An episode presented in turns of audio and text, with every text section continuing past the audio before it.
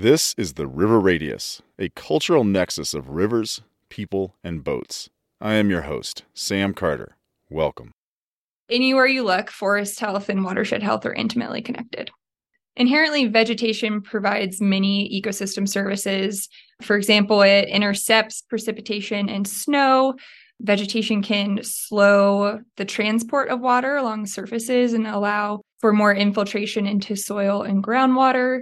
It can stabilize soils and reduce erosion and debris flow risk. Vegetation can filter nutrients and contaminants. It can shade snow surfaces and slow snowmelt rates. So, from almost every aspect of watershed processes, vegetation is a dominant control.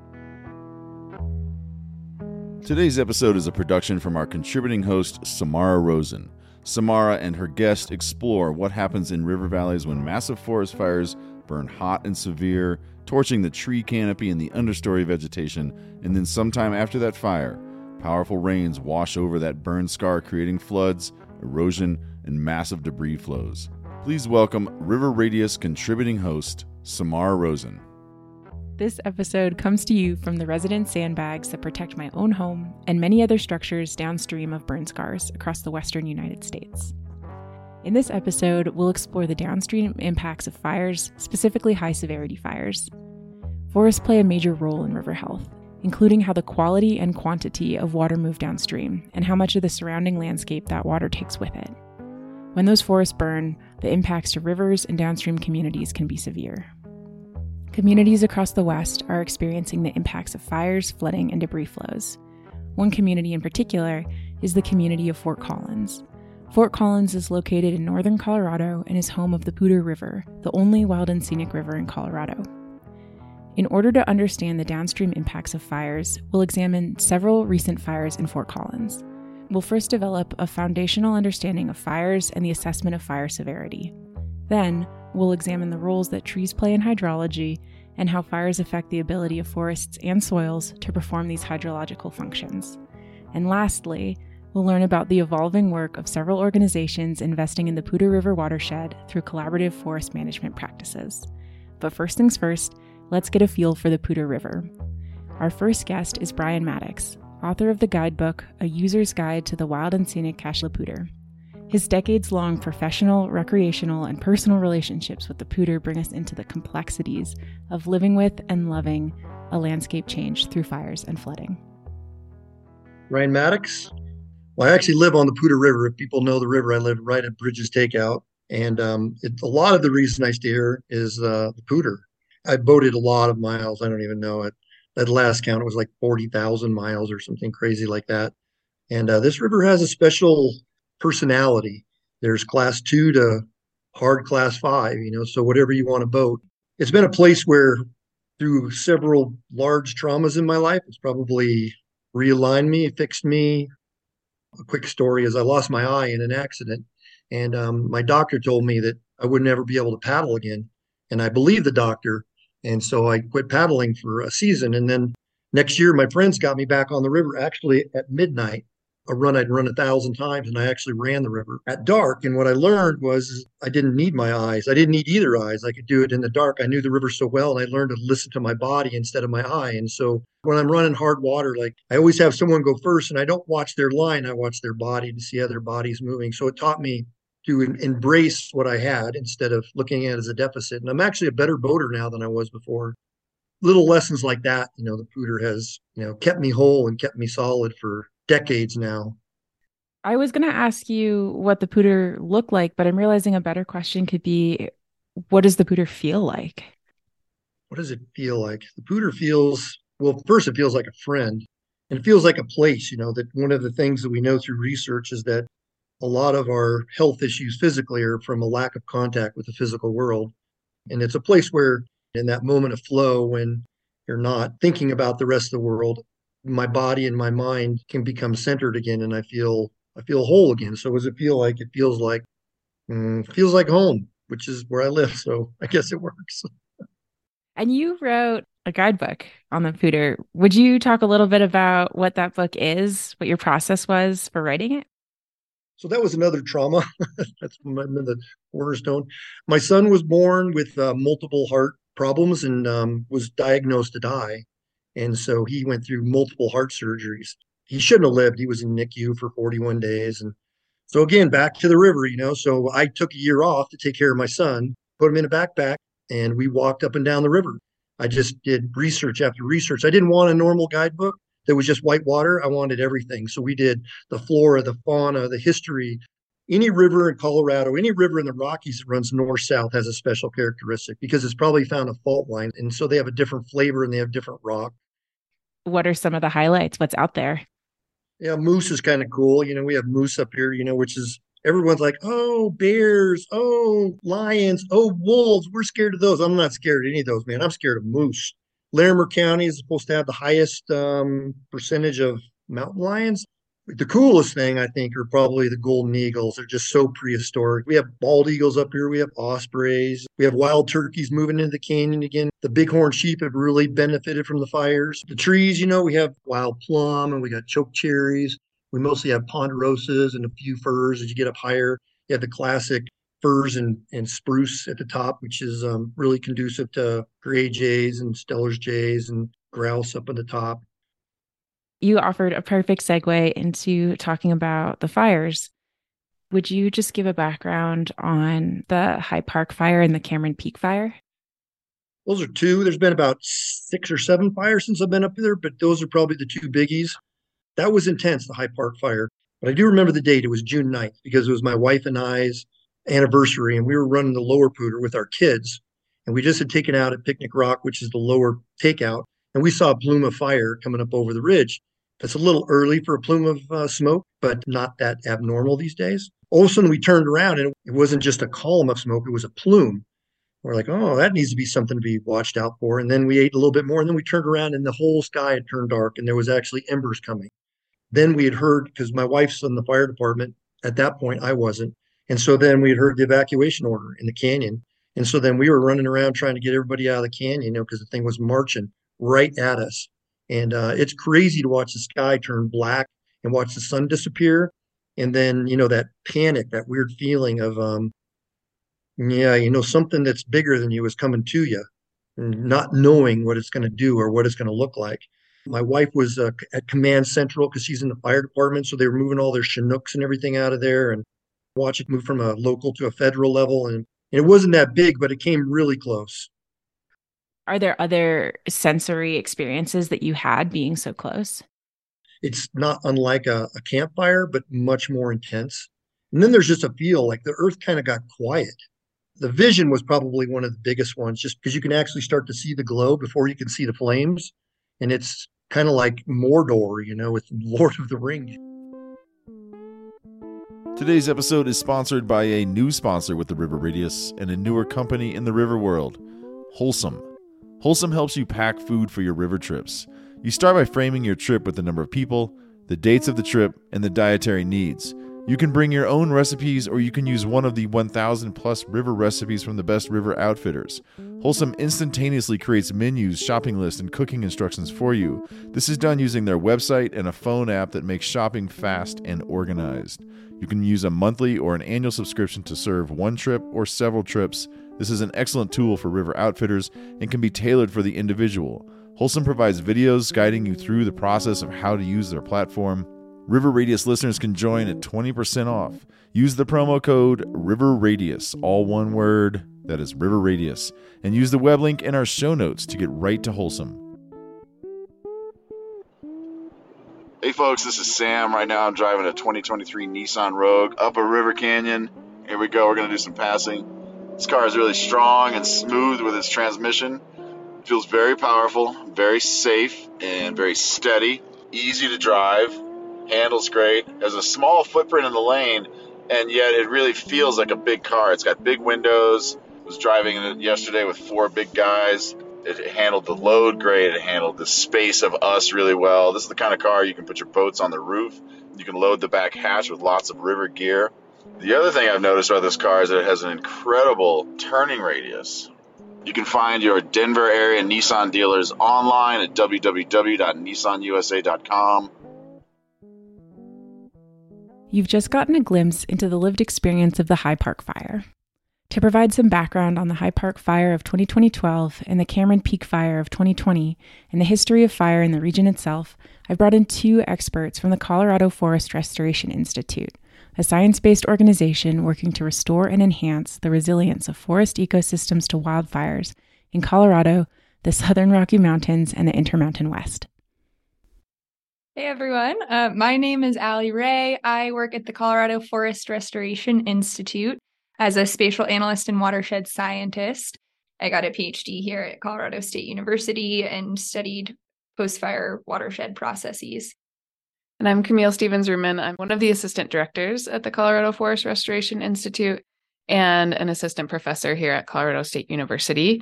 And I am a fire ecologist by training. So I am more on the vegetation side, but a lot of my work focuses on how ecosystems recover after fires and how we can facilitate that recovery. I have done many things in my career, including being a wildland firefighter, and now do a lot of research side and post fire recovery mm-hmm. side.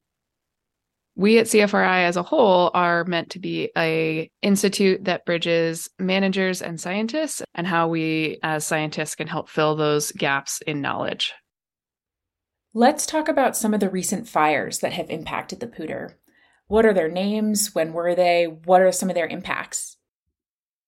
One of the recent fires that have impacted the Poudre River is the High Park Fire, which happened in 2012 and burned 91,000 acres. It was in the lower stretches of the river and actually came into Fort Collins. And then in 2020, the Cameron Peak Fire started in August and burned all the way until December, burned over 200,000 acres, and really burned almost the rest of the Poudre River watershed on the upper stretches and burned for almost two and a half, three months. But most of the fire behavior was in just a couple days of runs that were very large and very windy, and then were followed by snow and then it got up and did it again. Forest management has evolved over the decades, especially the understanding of prescribed burns. Describe some of the ways that management perspectives are changing. When we start to think about our relationship to fire, the fact that we are such good suppressors of fire now, even though sometimes it may not feel like it, we do successfully put out 98% of all fires that start under our current land management system.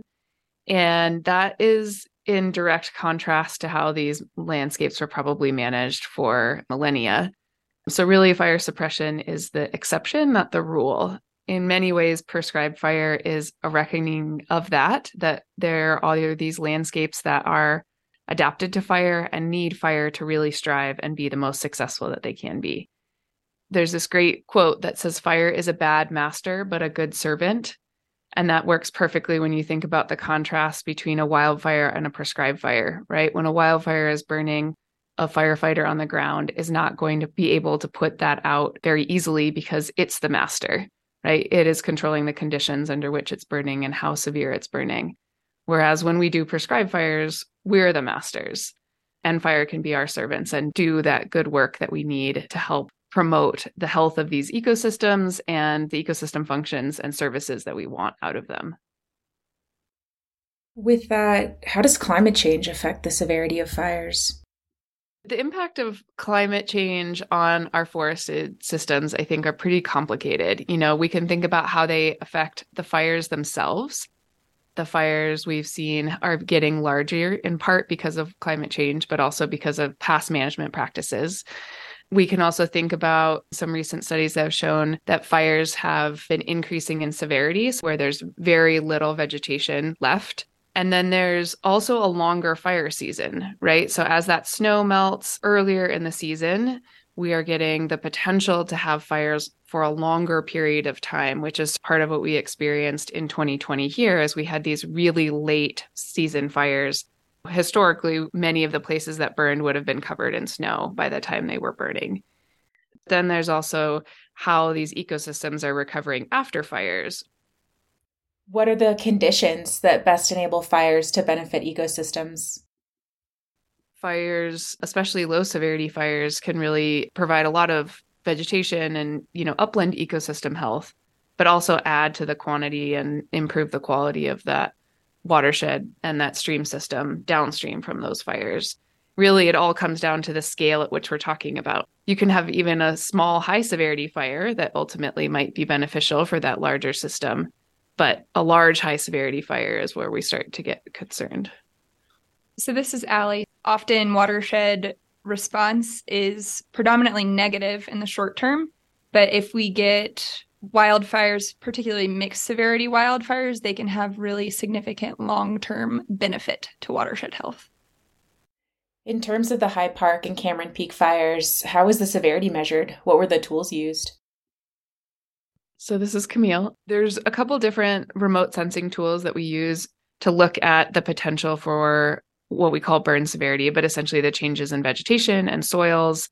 And so, those early maps are really focused on the soil health and less so about maybe how much the vegetation has changed because sometimes those metrics are pretty different right i can have all the trees die but the soils not be really damaged and that has a very different impact potentially for the watershed and water quality and water quantity than if we have all the trees die and the soils be burned really severely and then as we get longer at least one year post fire we start looking at the changes in vegetation as a whole and then we can do a lot of ground truthing and field based methods as well.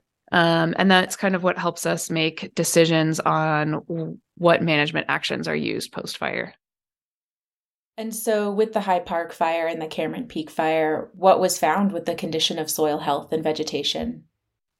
It was a mixed severity fire. In both cases, there's large areas where, you know, it looks okay and there's pretty low low to moderate severity but also some fairly large high severity patches. And again, those are the areas that we really are concerned about. And I think in both fires, it was somewhere between 30 and 50% of those fires burned at high severity. Allie and Camille contextualize that the Poudre watershed has an ongoing relationship with fire. And yet, the combined impacts of historic land management and climate change complicate the mixed severity burns of the High Park and Cameron Peak fires. Returning now to Bryan, we'll dive a little deeper into that human relationship with fire. Were you involved in fighting this fire? Yes and no. I mean, my wife's not a firefighter. She works for the fire department. My son's a firefighter. We're firefighters in the canyon for um, the volunteer department in the Poudre Canyon. Some of my friends, they did a lot of the fighting. They did um, structure protection. They did fire mitigation, chainsawing. Some of our friends up in Poudre Park lost their houses. Amy was directly involved because she was involved with the logistics that were going on at PFA, like the coordination of um, the airdrops, the helicopters, the rescues. And so she was involved that way, but the actual fighting, High Park, no. And you mentioned that you knew people that lost their houses within the community. What was the emotional response? You know, it's devastating, you know, to lose your house. You know, you're in those moments, even us, you make these decisions, you know, because you don't get a lot of forewarning and all of a sudden they give you these evacuation orders and all of a sudden you're making these choices around what do i value you know what are you going to grab as you're walking out the door you know and it always comes back to the same thing it's family the things that have financial value come second i mean they do need to be considered but they're not first when the cameron peak fire came that was that was a much different fire I mean, because it lasted so long. We have an old Forest Service lease cabin that's at the top of the canyon. We get phone calls every day from these people going, Your your cabin's gonna burn today. We had that place for 30 years, you know, our kids were raised in that thing. And we have pictures of it. It got 10 feet from the cabin. And I mean hundred foot flames. Amy and I are just like every day, like this roller coaster. I mean, it's my heart and soul. I mean, so many times and shitty times I go up there and, you know, put my life back together, you know, because it's that kind of place. And then down here, it made several runs. One of the runs was right at us and it was right around Labor Day me and another neighbor stayed because there's two elderly people who live in our neighborhood and they weren't going to leave because they live here their whole life. So we decided to stay just to make sure we would grab them if the fire came. So we were here while the fire ran. With the Cameron Peak fire, you said that it was longer. And so rather than having an initial reaction, is there something about having a prolonged experience? Oh, it was it was horrible. I mean, because it kept going out almost you know, because we had several events. We had some rain and we had some snow. So you kind of think that the fire's over and then we'd have another wind event and it would blow up and it would move miles in a day. But if that last snow had to come, I'm fairly to 100% convinced it would have either gone into Fort Collins or Loveland. There was nothing going to stop it. I mean, even now, you know, like my neighbors and I, we see somebody who has a campfire or we see somebody who's got an out of control fire. I mean, it's this total PTSD thing. You know, you just, you know, you want to go over and tell them, you know, hey, what are you doing? You know, do you have any idea what this canyon's been through? You just go from this adrenaline rush of, I got to get out of here to this settled of, it's safe and we're good to be back in our houses and you're not safe to be back in your house because you don't know when it's going to blow up. And so those memories come back and we're like oh there's a lot of rain in colorado this year. The fire danger is going to be low. Well people who think that haven't been here very long because in august all this fuel is going to dry out again and something like 80% of our fires in colorado are man started you know people not tending a fire and they almost always start with grass fires. And so we're getting all this fuel again. So yeah this is great and not. The canyon is on high alert already to kind of go, how do we mitigate? How do we get ready? We're doing a wildland refresher this weekend because we know it's coming. Now that we have an understanding of the fires that impacted the Poudre River in Fort Collins, we're going to talk about how these fires affected the watershed. We'll explain some of the roles that trees perform in hydrology, how the Poudre Canyon itself contributed to some of the downstream impacts, and what some of those impacts look like downstream we'll turn our attention back to Camille and Allie from the Colorado Forest Restoration Institute.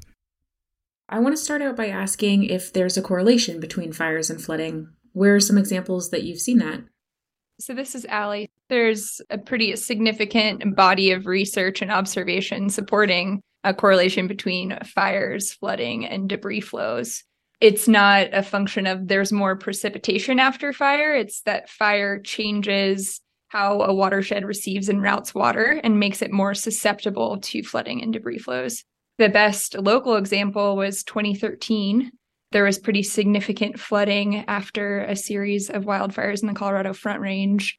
Um, and then, actually, in 2021, after these most recent round of fires, we saw pretty extensive um, debris flows this is a common theme that we see across the Western US. You can think about the New Mexico fires that we experienced last year. The Hermit's Peak and Calf Canyon fires had a lot of flooding even immediately post fire, which is very common in the Southwest where monsoon seasons follow immediately after after the fire season. In a lot of other places in the Western US, like think about Idaho and Washington and a lot of Colorado, we usually see that delayed by a year where that water dynamic and potential for flooding really comes in as the snow melts and then the subsequent rainy season. When we have thriving forests, how do they contribute to riparian health? What are some of the functions that trees perform in hydrology? So, this is Allie. Inherently, vegetation provides many ecosystem services.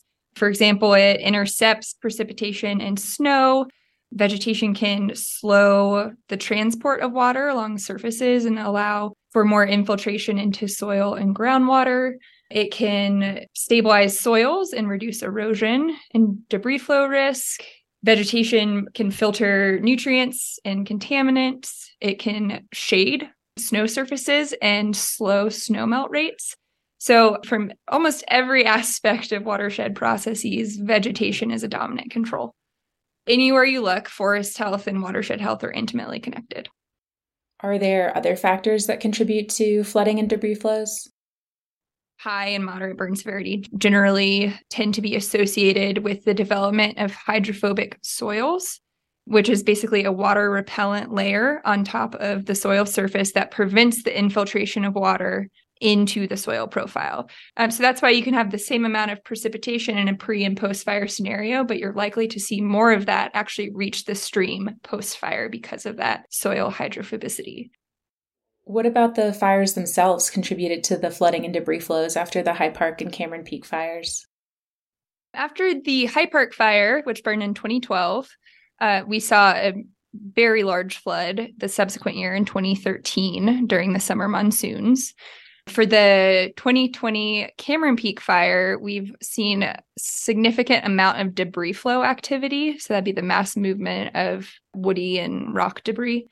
The most poignant example was the Black Hollow debris flow in 2021. And that was again triggered by a summer monsoonal storm. The Poudre Canyon itself is a very steep, confined watershed steeper slopes will be more susceptible to high runoff, erosion, debris flow risk. Another part is we had contiguous large patches of high severity fire. And that's what makes like full watersheds more susceptible to the, the flooding, debris flow, and erosion risks especially with the Cameron Peak fire, we had a lot of the headwaters of the watershed be burned at high severity. And that means that there was a lot of material, a lot of debris and water flowing downhill into that very confined space. If you had a high severity fire, maybe lower, or it was intermixed with lower severity fire, you might have seen some of that debris and some of that water be captured in those places that were less hydrophobic. Think about like a quilt, right? A patchwork of severities could be like the different patterns on a quilt, right? If you have all of it as one, there's a potential for a lot more movement than if there's some other pieces to stop it. To ground our understanding of flash floods and debris flows, we'll turn our attention back to Bryan. For context, typically river runners gauge the flow of a river in CFS, or cubic feet per second. I looked to track down the CFS following rain events on the burn scars and found inconsistent results. According to the city of Fort Collins, the Poudre River, which typically flows under 2,000 CFS that time of year, reached over 10,000 CFS at the canyon mouth in September of 2013. Other gauges indicate a flow of closer to 6 or 7,000 CFS, and just keep in mind that while CFS usually indicates a cubic foot of water, this isn't just water flowing past these gauges. I remember driving up the canyon after the high park, and there was a couple of uh, drainages that had been burned. And then just this little trickle's coming down, and it's coming across the road. So you kind of go, oh, there's water coming down the drainage. And I didn't realize how hard it was raining. And I was in my little Subaru. And all of a sudden, the creek that was right next to me flashed, and it took my tires out from underneath me towards the river. I'm trying to get through this flash in my Subaru, it's kind of picking me up and taking me towards the riverside. So I kind of accelerate and then I get past it and I know there's drainages in front of me. So now I'm trapped between drainages. So I recognize it is starting to flash, but I can't go back because it's flashing behind me. And I can't go forward because it's flashing in front of me. But that was pretty short lived. That whole drainage wasn't completely burned. So there is some things that would hold it. So it wasn't a complete flash. That's not true what happened up at uh, Black Hollow after the Cameron Peak fire. That was a very different flash. And so, what was the Cameron Peak fire aftermath? I was upstream and Amy was downstream. My wife was downstream. And I was up at the cabin and a cell came over us. And uh, it looked like a pretty good cell. We probably got a half an inch or maybe an inch at the cabin. And then it just stalled on the ridge above um, Black Hollow. And I think they got, I've heard anywhere from two to four inches of rain in an hour. And so a huge amount of rain, and it was right on top of the burn scar. And so then it flashed, and I mean, it took everything. I mean, it looked like a bulldozer had come down. I mean, boulders that were the size of houses came down. And so she went up to look at um, a couple of the bridges and stand there because we knew people had been killed.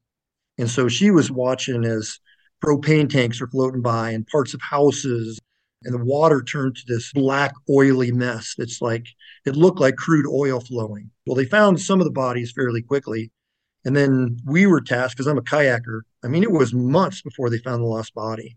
So then we were tasked with going through and probing eddies and looking for it's a weird thing to be on a river and know there's a body there somewhere, someone's loved ones, a human being, you know, who is connected and we know them and you're looking for them. That's an intense thing, you know, and you have to go and talk to people, you know, and they just break out into tears, you know, or they want to talk about this person who they know is dead, but they don't know where their body is.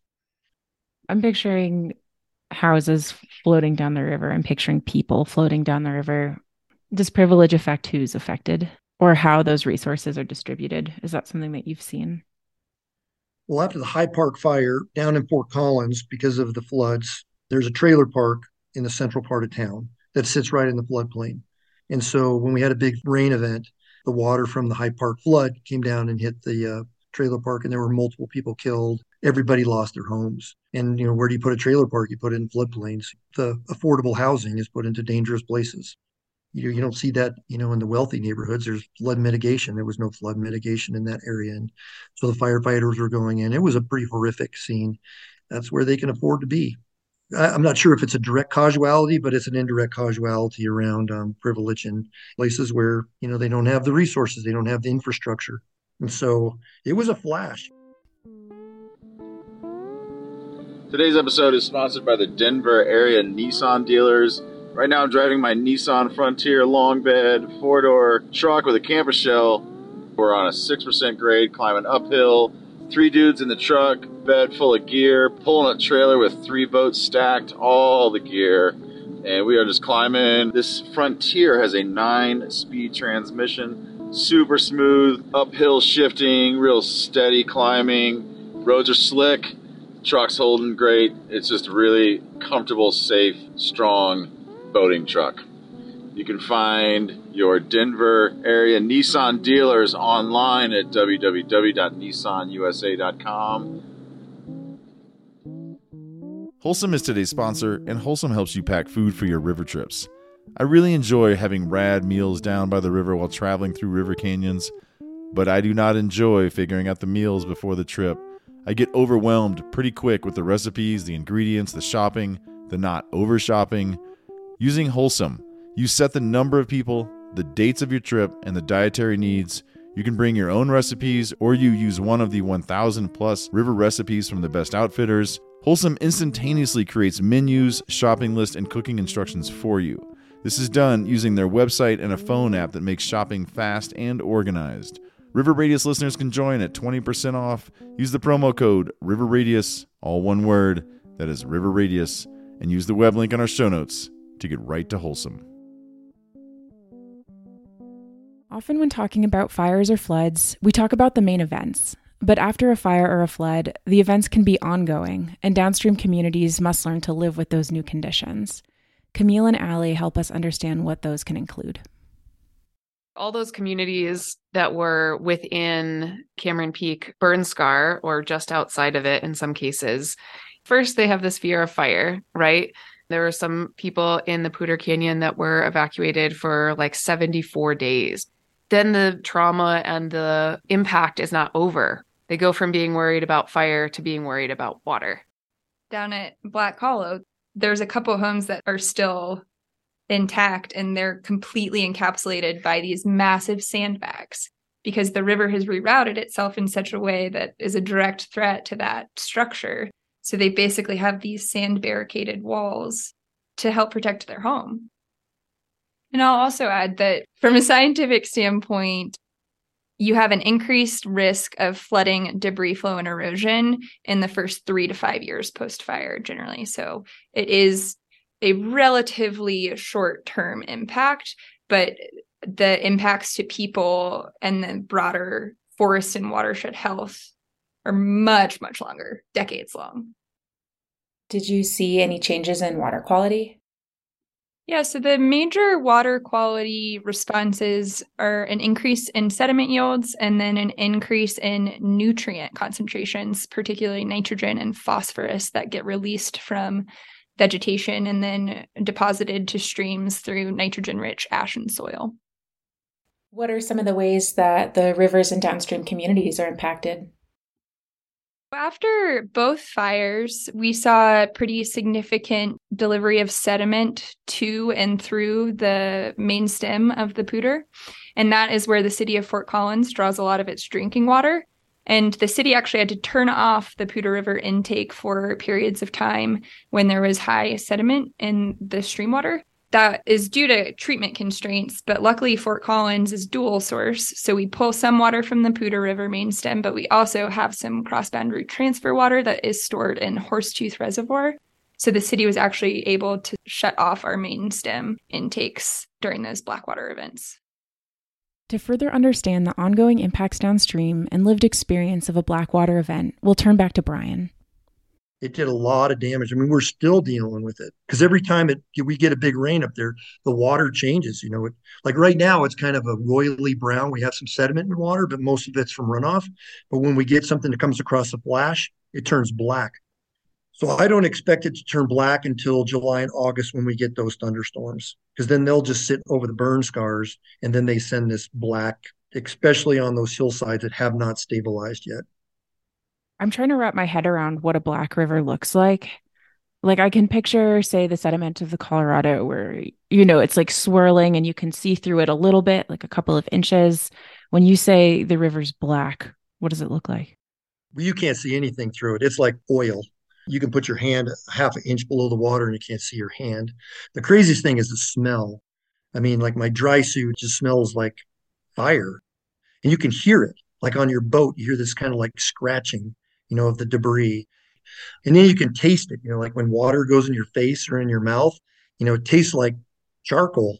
And then it's really hard to read. It's one thing when the river's clear, and then when the river turns brown, it's a different kind of run. But when it turns black, it's a whole different kind of run. It's hard for me to distinguish between pour overs and sleepers and horizon lines and all these things that you count on when you're running rivers normally. It looks different when it's jet black. I know that the Poudre has a booming recreational community. Do you know if commercial outfitters were affected by the fires and the flooding? Oh yes, they were. They're most of them are good friends of mine, and they've had real difficulties. You know, because the road will close or a flash will come, so suddenly they're moving their vehicles, moving their rafts. When a flash comes, they close down the canyon. They already have clients who are already, um, you know, have reservations to go up there. So suddenly there's that dynamic that's going on between the set of fires and the set of floods and COVID. Oof, they've had a run. I'm trying to imagine, like, as a commercial guide, taking clients out on a Black River. Do you know what that experience is like?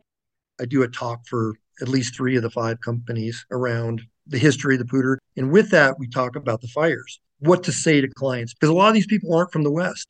And to really have conversations as a guide, because they're our first, probably most important conservation tool. And so, guides, if you're rafting in a river that's black, talk to them about that, you know, what it's like and what's going on with the environment. Our relationship with our changing environment is actively evolving. Thus, our approach to resource management evolves along with us.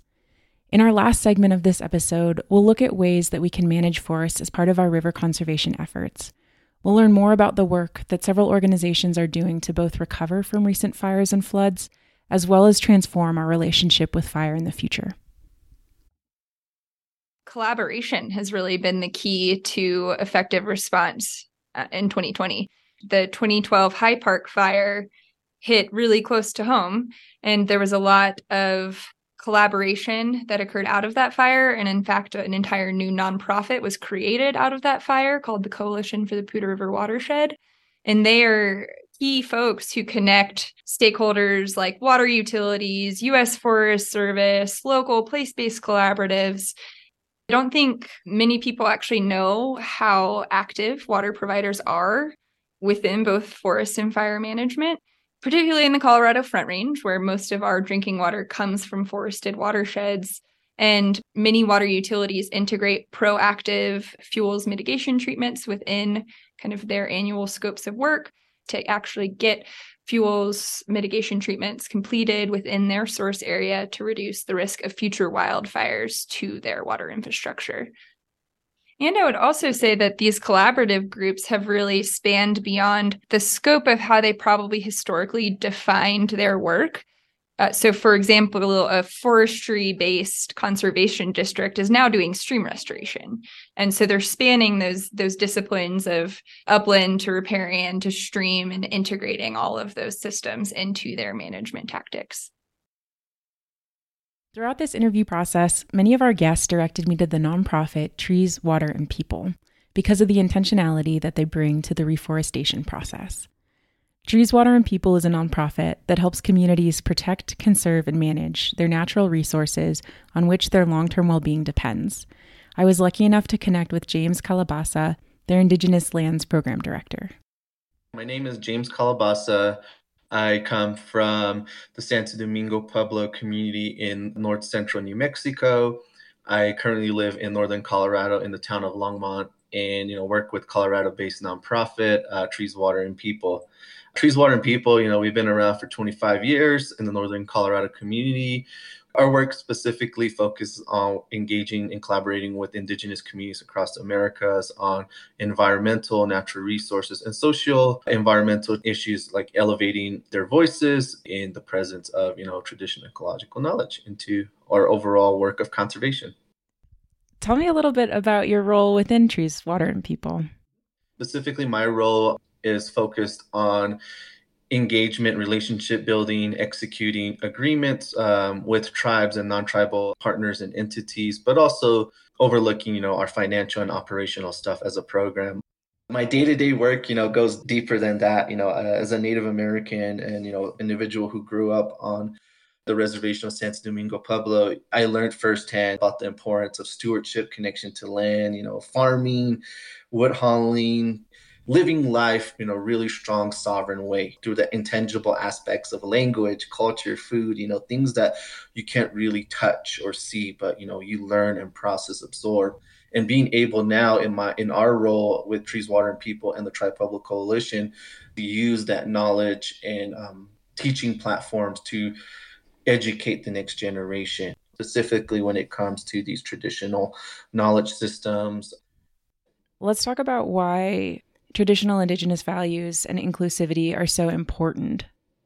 You know historically conservation has always excluded or undervalued traditional ecological knowledge or just indigenous knowledge and it pertains to land management stewardship practices ecological preservation and even you know cultural preservation as well. And it's very important and vital to understand how like the tribes and indigenous peoples who are the first stewards of these lands were able to coexist with the land and be able to use the resources that the you know the landscape gave them but replenish it in a sustainable way. So you know in these conversations today it's important to really honor and respect what indigenous peoples have when it comes to the connection to their land how they use the land since time immemorial or even you know for the future. And tribes you know they've seen it they've gone through it.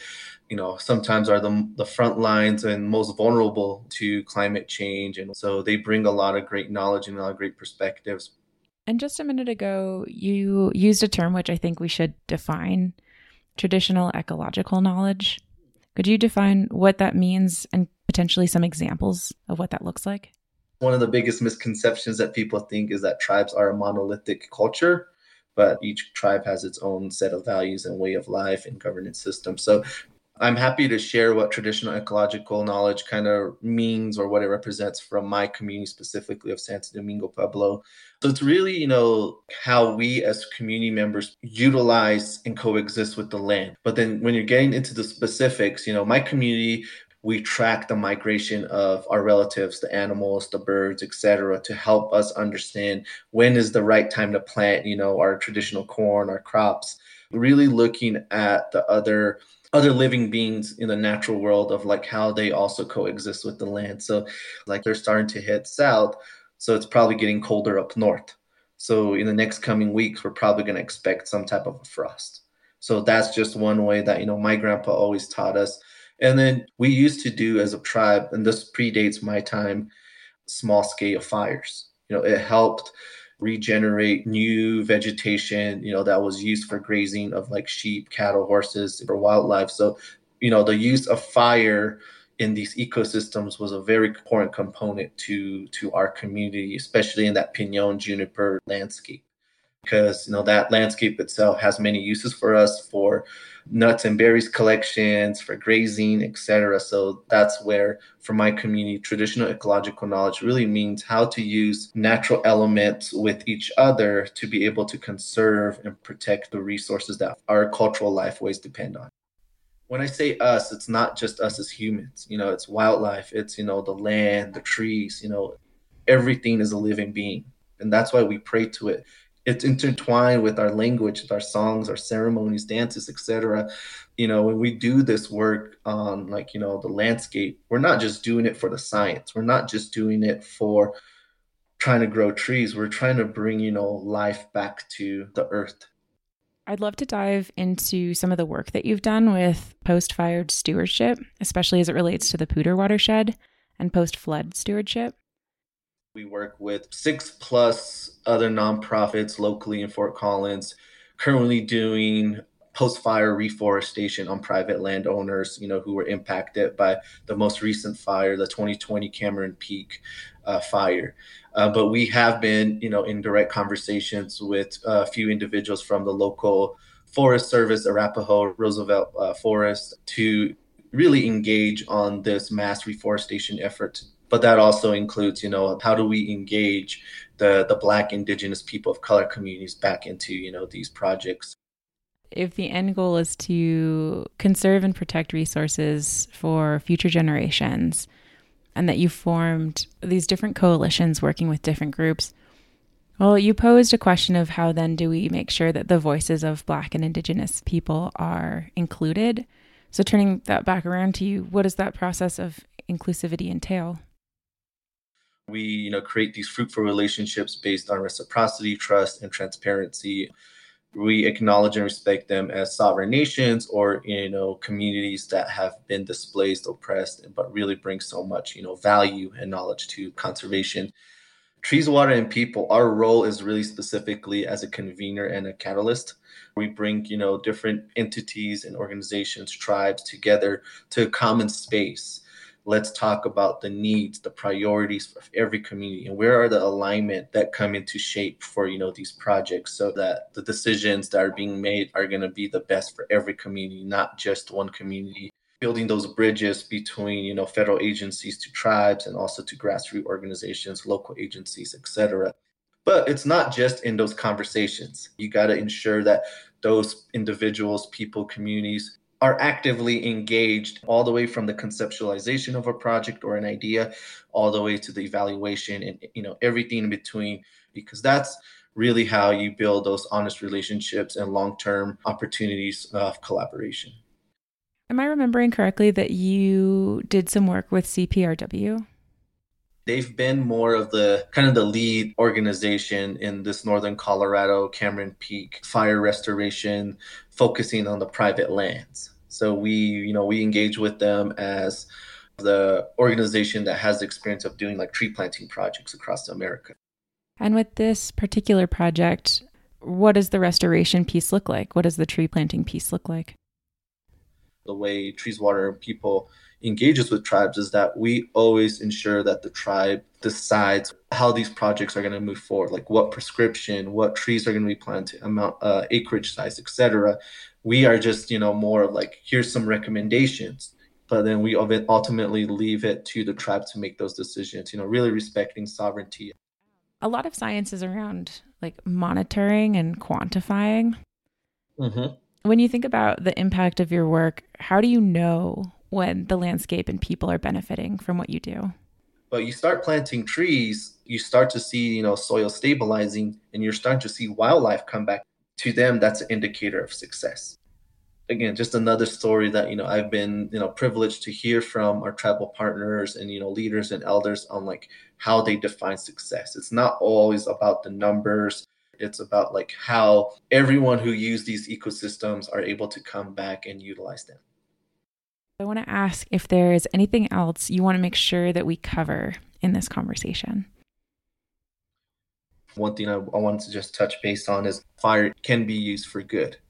That's something I learned so much from our tribal and you know all of our community partners across the Americas. You know, if used properly, it could really rewrite that narrative of what fire suppression has put forth in our society. We can't just necessarily remove fire from the whole ecosystem because once we remove fire, you know, it creates this imbalance in the ecosystem. It creates those super dense forests. Then it leads to catastrophic fires when a fire does come through this landscape. So starting to listen to our tribal and indigenous community members, stakeholders, partners, like and what they bring to, you know, these projects. We were actually able to talk with CPRW, also known as the Coalition for the Poudre River Watershed, a nonprofit devoting to improving and maintaining the ecological health of the Poudre River watershed through community collaboration. At the time of recording, Shayna Jones worked for the Coalition for the Poudre River Watershed. At the time of publication, she works for the National Forest Foundation. I'll turn it over to Shayna Jones and Megan Maiolo-Heath to introduce themselves, CPRW, and their process of inclusivity in forest management. Hi, everyone. I'm Shayna Jones. I am the post fire program manager for CPRW. Hello, I'm Megan, and I am the marketing manager here at the Coalition for the Poudre River Watershed. And CPRW has a really interesting history and scope of work. Would you tell us a little more about it? CPRW started actually after the High Park fires of 2012, called the High Park Restoration Coalition. After the High Park, we experienced flooding across the Front Range, which affected the Poudre watershed. So in 2013, that kind of informal collaborative turned into a 501c3 nonprofit called the Coalition for the Poudre River Watershed. It was you know pretty apparent that we needed a watershed group that could work throughout the entire watershed. Shayna here. Our forest and river work span both pre-fire mitigation and forest restoration treatments, as well as pre-flood work for you know mitigation and restoration of the river um, and we work uh, like megan said across the whole watershed. You've already mentioned a couple of stakeholders but are there others? The county um, local governments the state we work with federal government a lot of work with u.s forest service other local nonprofits private businesses and private landowners are really critical to the work that we do and then also looking at how we can work with local communities to gain more acceptance for treatments like prescribed fire. So that building that social license because, you know, wildfire flooding knows no boundaries. Our post fire planning considers quite a few different science based models. We were looking at things like what is the soil burn severity, probability of debris flow initiation, the potential for hill slope erosion. Where a road system is, that can often contribute to excess sediment and flows as well. And so I think the end goal with the post fire um, planning is can we sort of strategically and comprehensively look at those priority areas and come up with a plan through different restorative projects to help mitigate some of the impacts that we foresee coming to those high hazard areas. What are some of the restoration projects that you're currently working on in regards to the Poudre River and the Cameron Peak Fire and the High Park Fire? What we're trying to do is really layer in different types of projects. Um, so we tend to think of our post fire program in sort of three buckets. The first was focused on aerial mulching, so essentially spreading wood mulch from helicopters to target hill slope erosion on high priority areas. This helps treat inaccessible areas. The idea is to help try and keep the soil on the hill slope rather than coming into the stream system and to help create conditions that would support vegetation reestablishing. The second component is more restoration targeted at those, you know, same priority areas, but coming at it from a different angle. So this might be more gully or in-stream restoration type projects. You might see like um, treatments kind of protecting a house or trying to deal with um, roads and drainage and making sure people have access in and out of places. Some of the projects CPRW has focused on have been more protecting water quality from excess sediment and nutrients We've focused on projects that basically use native materials on site trees, rocks, uh, establishing plants. And what we're trying to do is really create speed bumps to slow down water and promote sediment deposition to help stabilize stream areas and promote vegetative recovery and stabilization. And I guess I'll just mention we also have some of these projects that folks might see out in the watershed that they're intended to mimic structures that beavers build, um, which are great for slowing water and sediment and helping riparian and aquatic habitat recover. They've shown to be good fire breaks. So these are areas that can be enhanced and help slow down water and slow down sediment. But I guess I'll just say that they're not boatable. You can't boat through these structures. So if you are a boater, you would want to avoid that area, you know, portage around or put in below some of those structures. So yeah, so that's that kind of second category of gully or in-stream restoration. Um, and then I would say that the third component of the post-fire restoration is reforestation.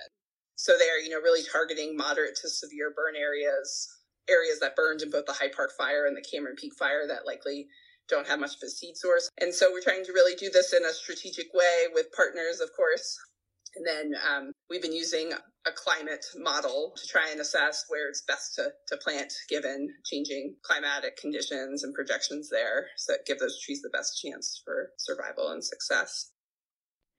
It's been a few years since the Cameron Peak fire and High Park fire. Turning back to Bryan, let's talk about what the river looks like today. Well, the Poudre is a pretty channelized river. So the actual um, geography of the river hasn't changed much. Probably the biggest thing is snags. Like we usually don't have snags.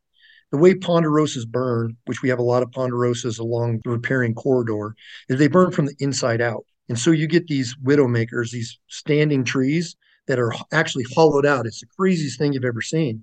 And so these trees will stand for a long period of time until we have a wind event, and then they get pushed over. And some of them land in the river with a root ball, which is also kind of strange. And so they create snags. And we didn't used to run into those. Now we're running into more of those. If people are running the Poudre, it's a great place to go to the Poudre Rock Report to kind of see the status of the river and what there are in there for hazards.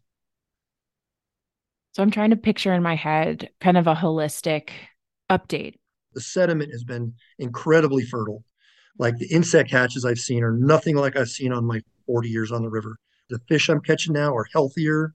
So we're seeing an upswing, you know, which is great because you see the flash and it just breaks your heart. You see these fish die and you see these people who are out of their houses. And then all of a sudden you see the aftermath of the river's more fertile and the sheep are much stronger now, you know, because they love the birds. Why do bighorn sheep benefit from the fires? The grass, like they really like the grass that comes post fire, especially the spring grass that comes up. They just love it. And it's super healthy for them. It's got high protein. There's a large amount of it. So when they're lambing, they get uh, this really nice upsurge of protein. And oh my gosh, the wildflowers last year were just crazy, like never seen. Flowers I haven't seen at those altitudes. And well, the Cameron Peak fire is what they call a mosaic fire. And what that means is it doesn't burn completely through. It burns like like a mosaic. What you have is you have total burn, partial burn, and just a canopy burn. And what that does, it makes the plant life propagate quickly and healthfully. Where the uh, ponderosas have burned, you're seeing meadows that are being repopulated. You get this pretty cool upswing that's happened. As you're experiencing some of the restoration efforts around you, do you see the river returning to a new baseline? It won't ever be the same, but is it still lovable? More lovable. You know, it's like me, an old man beat the shit out of me and, you know, kind of broken and bent. And I make weird noises when I walk, but I'm more lovable than I was 10 years ago.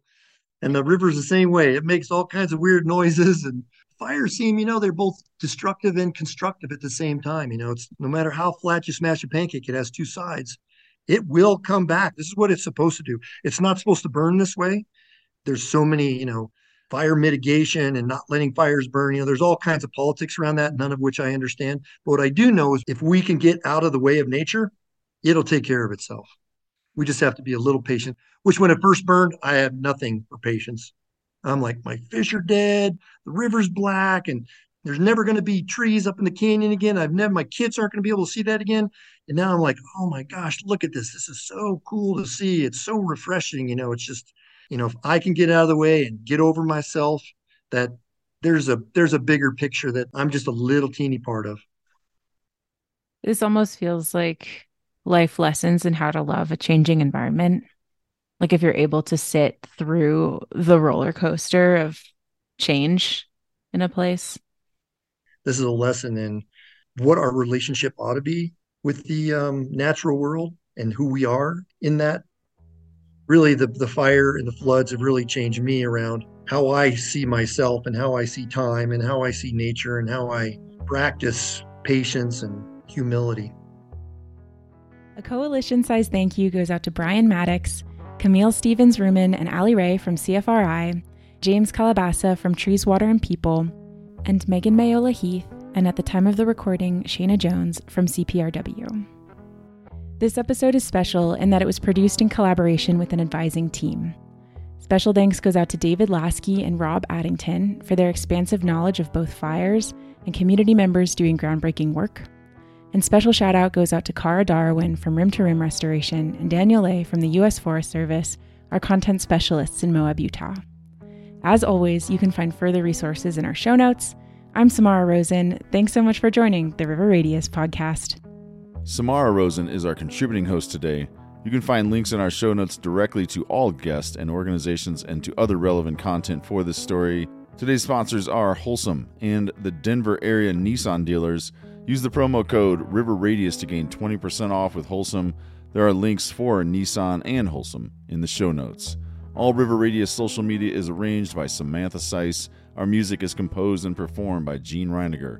Be in touch anytime. Hello at theriverradius.com. Thanks so much for joining The River Radius.